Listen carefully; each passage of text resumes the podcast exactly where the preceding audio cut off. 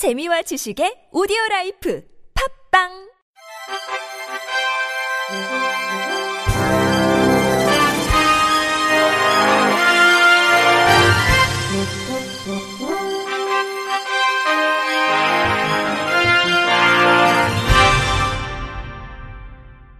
청취자 여러분 안녕하십니까?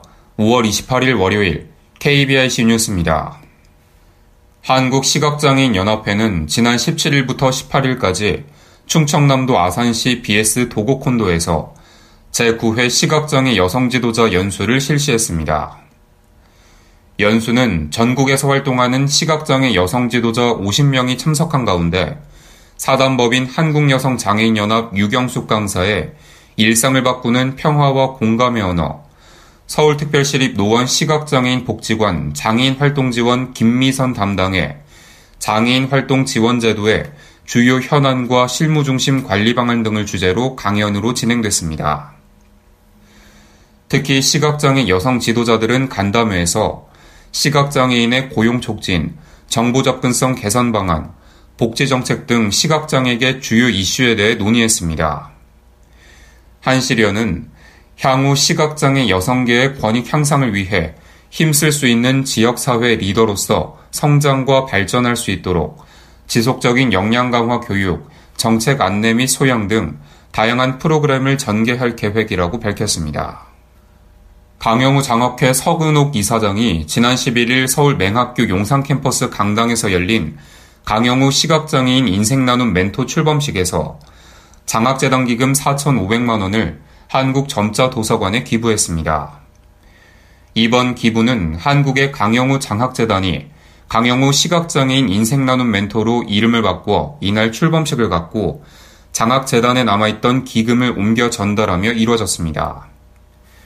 한국점자도서관은 이 기금을 시각장애인 인생나눔 멘토 운영에 사용하게 되며 이는 대체도서 제작과 독서 프로그램 운영을 통한 정보 접근과 독서 문화 증진을 목적으로 진행될 전망입니다.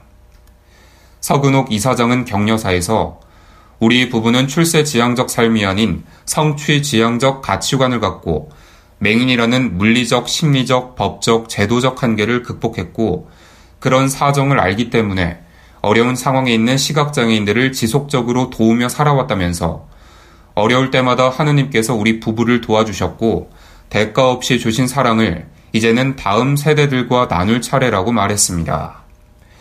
앞서 강영우 장학재단은 올해까지 시각장애인 36명에게 1억 원 가까운 장학금을 지원한 바 있습니다. 세종시 교육청과 세종시 장애인가족지원센터가 장애학생과 가족의 건강한 가족문화 조성을 위해 토요일 장애학생 가족 지원 프로그램인 우리 가족 놀이터를 공동으로 추진하고 있습니다. 우리 가족 놀이터는 지역 내 특수교육 대상 장애학생 가족들의 매월 마지막 주 토요일 여가 활동과 건강한 가족문화 활동을 지원해 가족 구성 간 소통과 공감의 기능을 강화하는 프로그램으로 진행됩니다. 또 지난달 28일 피자 만들기와 추억의 놀이 체험 활동에 이어 지난 26일 베어트리 파크에서 봄꽃 나들이에 나섰습니다.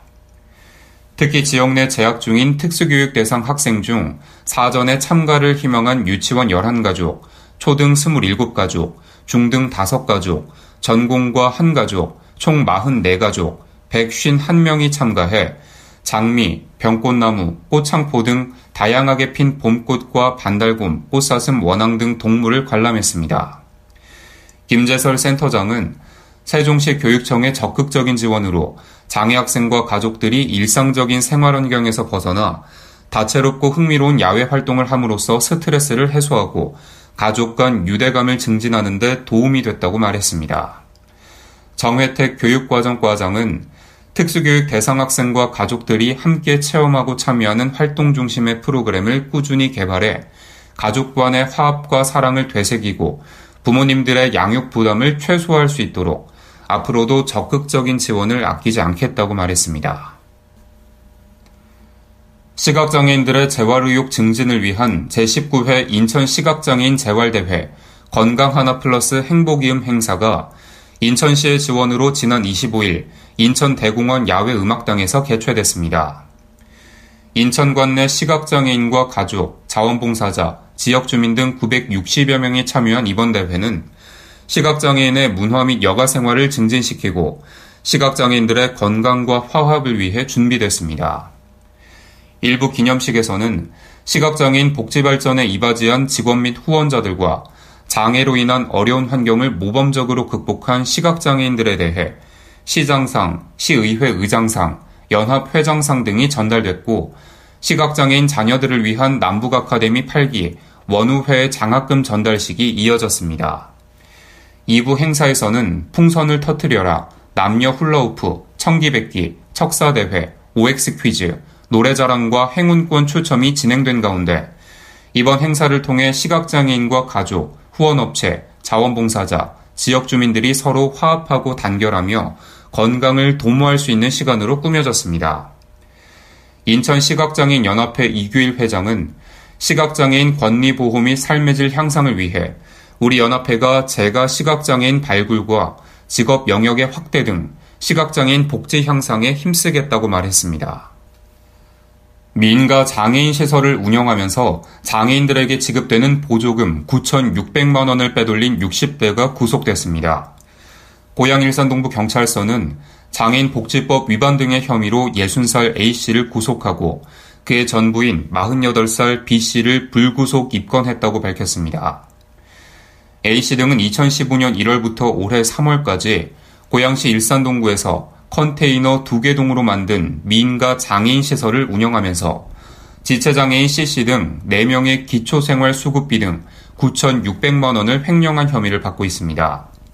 경찰 조사 결과 이들은 통장을 관리해주겠다며 시설 내 장애인들을 속여 돈을 빼돌린 것으로 드러났습니다. 울산광역시는 한국장애인 고용공단에서 추진하는 발달장애인 훈련센터를 내년에 울산에 설립 유치할 계획이라고 밝혔습니다.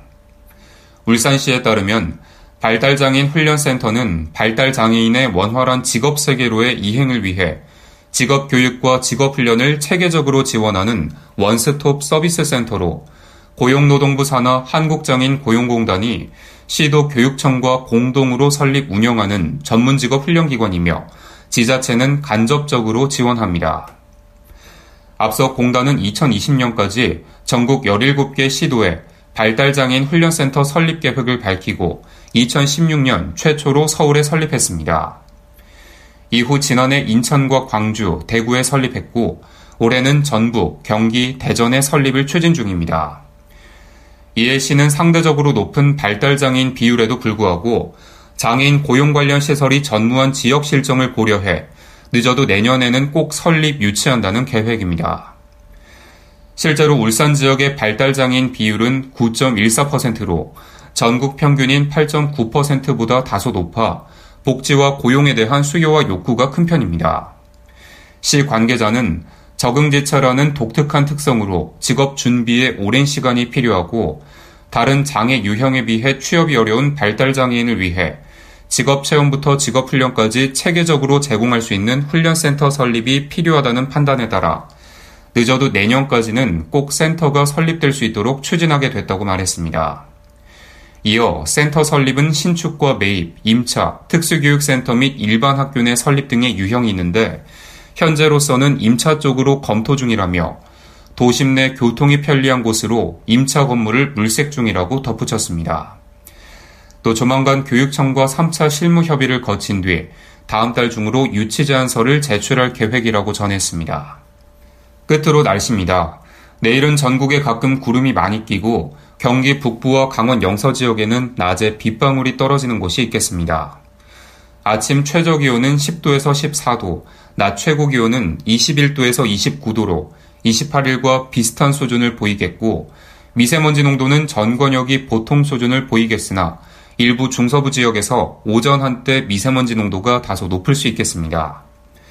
당분간 해안과 내륙에는 안개가 끼는 곳이 있겠으니 교통안전에 유의하셔야겠습니다. 전 해상에도 안개가 짙게 끼는 만큼 항해나 조업하는 선박은 주의가 필요합니다. 바다의 물결은 서해 앞바다에서 0.5m, 남해 동해 앞바다에서 0.5에서 1m로 일겠습니다. 먼 바다의 파고는 서해 0.5에서 1m, 남해 0.5에서 2m, 동해 0.5에서 1.5m입니다.